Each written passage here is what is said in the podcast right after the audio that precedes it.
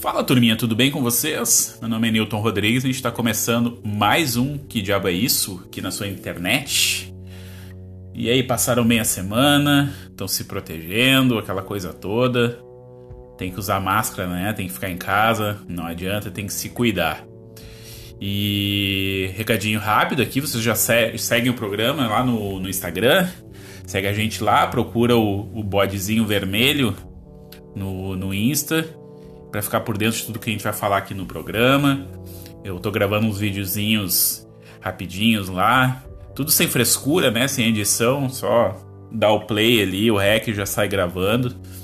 E também tô fazendo enquetes ali para construir conteúdo aqui pro canal, aqui pro podcast. Eu acho que a gente construir isso junto vai ser bem interessante.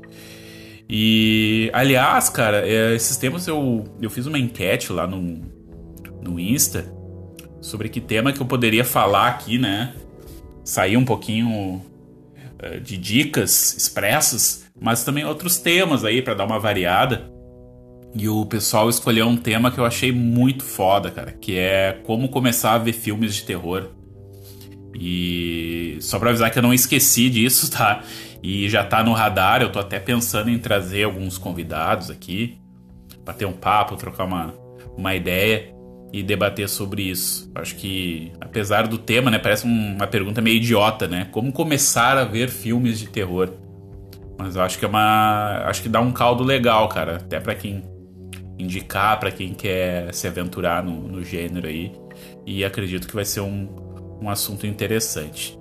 Mas galera, partindo pro, pro nosso programinha de hoje, então, eu quero falar para vocês de um filme, de uma franquia todo mundo gosta, ou, ou se não gosta, pelo menos respeita, que é o Halloween, né? O clássico do, do John Carpenter. Idolatrado, amado John Carpenter. Mas eu tô falando do patinho feio da franquia, que é o Halloween 3, A Noite das Bruxas, Season of the Witch. Filme de 82, filme polêmico, polêmico. Mas quando foi lançado na época, né? Ninguém entendeu direito, cara. Porque. Primeiro, porque não tinha o Michael Myers, não tinha Jamie Lee Curtis, e não tinha aquela mitologia que foi construída no, nos filmes anteriores, né? Então. Uh, ninguém entendeu nada, ficou todo mundo a ver navios e o filme fracassou.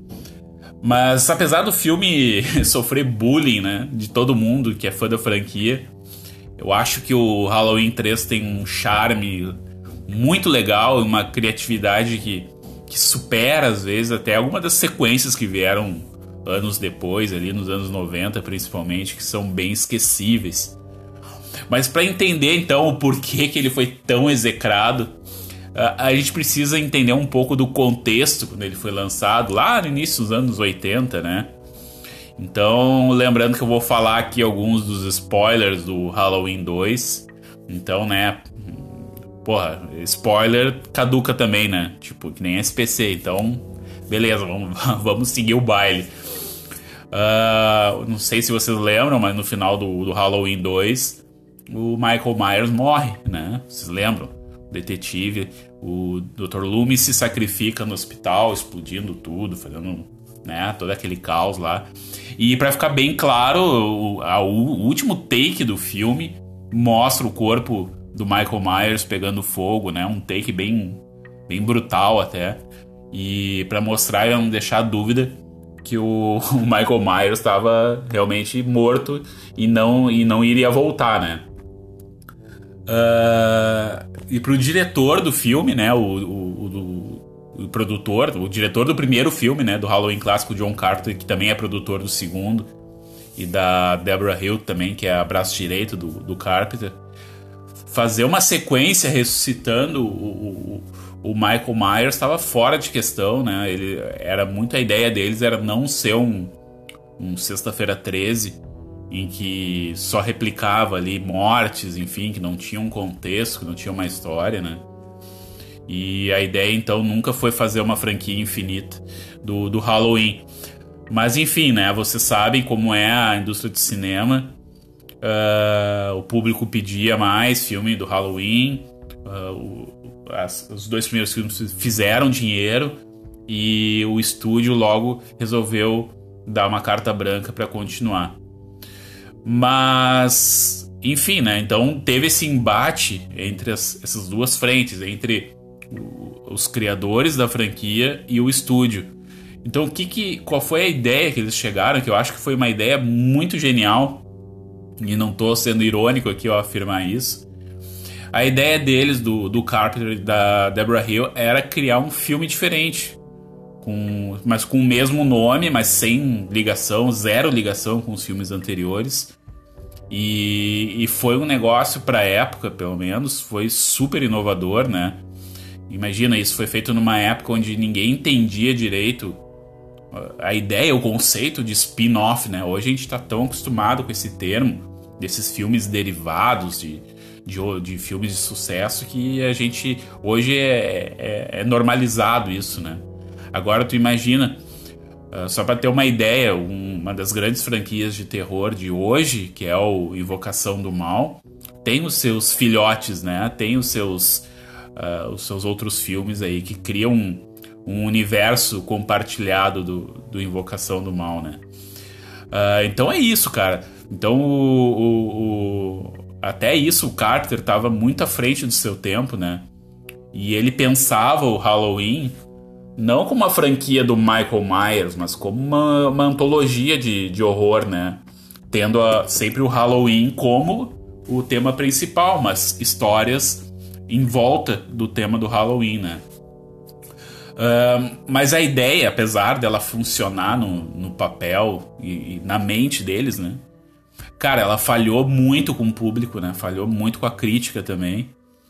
E, e dá para entender um pouco assim, né? Porque tu imagina numa época que não tinha internet, não tinha esses fandoms, né? Que, de redes sociais, dos, dos filmes, das franquias, para conversar entre si. Tu tentar explicar que aquele Halloween não era o Halloween que todo mundo conhecia, era uma tarefa impossível, uma tarefa de Hércules, né? Tu imagina? E, e ninguém comprou a ideia. Né? Ninguém comprou a ideia. Como é que eu vou ver um filme do Halloween, um filme que fez sucesso, que é um sucesso de crítica, de público, sem o Michael Myers, né? Então, uh, falhou muito na bilheteria. Tanto que, alguns anos depois, eles tiveram que dar o braço a torcer e trazer o Michael Myers de volta para saciar a vontade dos fãs. Mas assim, cara, não tem como negar que o Halloween 3 tem uma trama realmente muito bizarra que realmente né, afasta quem não é muito chegado do, da franquia e do gênero também, né? E, e assim, a trama dela é muito bizarra, cara, é muito estranha. Ela se passa numa cidadezinha de Santa Mira, que é uma típica cidadezinha do interior, onde existe a Silver Shamrock, que é uma fábrica de máscaras de Halloween, cujo dono é um velho, né, estranhíssimo, recluso, e, e, e, geralmente ele é visto pelos moradores da cidade num, num, numa Lamborghini preta, né? Andando pela cidade. Cara, é tipo como se fosse um Willy Wonka do inferno do John Carpenter. Esse é o dono, esse é o dono da Silver Shamrock, né? Mas assim, aí um dia esse sossego dessa cidadezinha é interrompido quando um homem dá entrada num hospital lá, já meio batendo as placas né, ferido, assim, balbuciando algumas coisas. E ele tá segurando uma máscara de Halloween, dizendo algumas coisas tipo, ah, eles vão matar todos nós, eles estão chegando, essas coisas assim, né? E aí nisso o médico do hospital já desconfia que tem algo errado nisso tudo e resolve investigar uh, por si só o mistério, né? Isso já, é, já, já é estranho aí, né? Um médico, tanto que o personagem ele parece um policial, assim, é uma coisa é um filme estranho, é um filme peculiar, digamos assim. E aí, galera, é só ladeira abaixo.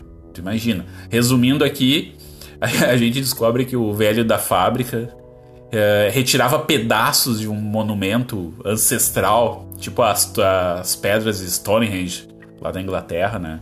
E colocava nas máscaras de Halloween para que dominasse a mente das pessoas de quem colocasse elas, principalmente as crianças e Principalmente no momento em que o comercial da fábrica passava na TV com um jingle, né?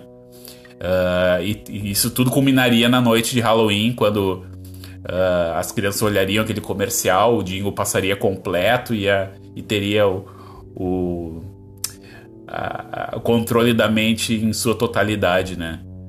Mas, cara, falando isso em voz alta, assim, é muito ridículo, né? é uma trama muito ridícula, muito, muito escabrosa, né? Mas assim, cara, tirando esse choque inicial desse lance todo rocambolesco aí, o filme, é, é, o filme ele consegue tocar em temas importantes, né?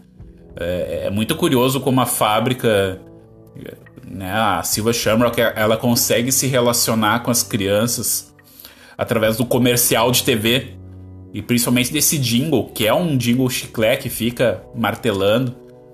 Uh, digita ali no, no YouTube para vocês escutarem o jingle da, da Silva Shamrock. E, e, e, realmente é um. E até uma curiosidade, né, para quem gosta de rock e heavy metal, esse jingle ele foi adaptado para a banda Halloween. No, no, início dos shows sempre toca esse jinglezinho da Silver Shamrock, só que adaptado para a banda, né? Bem curioso. Mas. E aí, cara, esse comercial, esse jingle, ele tem um caráter hipnótico, bizarro, né? E ao mesmo tempo essas máscaras fabricadas pela, pela fábrica, elas são uma febre entre as crianças, as crianças vão, vão pra escola cantando esse jingle a toda hora, né? É realmente como se fosse um cântico de, de, de dominação, de controle mental mesmo, né? E nesse sentido, assim, fica impossível a gente não relacionar isso com, com o papel da publicidade, da, da comunicação de massa, né? Nos nossos tempos na nossa sociedade, né, no nosso mundo aqui. E fica mais interessante esse debate quando a gente pensa assim que aqui no Brasil, né, eu não sei te dizer se no, no, no exterior isso acontece também, mas a publicidade para criança aqui é proibida, né? Então tem todo esse debate de, de comunicação, de mensagem subliminar, né, para as crianças que passa na TV. Enfim, cara, ele tem um subtexto muito interessante e é, e é muito legal como o filme ele cria essa atmosfera conspiratória em torno do controle da mídia. Isso tudo através de uma fantasia de horror uh, feito por uma franquia de sucesso. Imagina, cara, é muito é muito disruptivo isso, né, para a época, inclusive para hoje. Eu fico imaginando hoje qual franquia de terror faria isso, né, de eh, fazer essa ruptura tão brutal com, com um tema principal e criar uma nova narrativa, né? Tocando em temas é, importantes.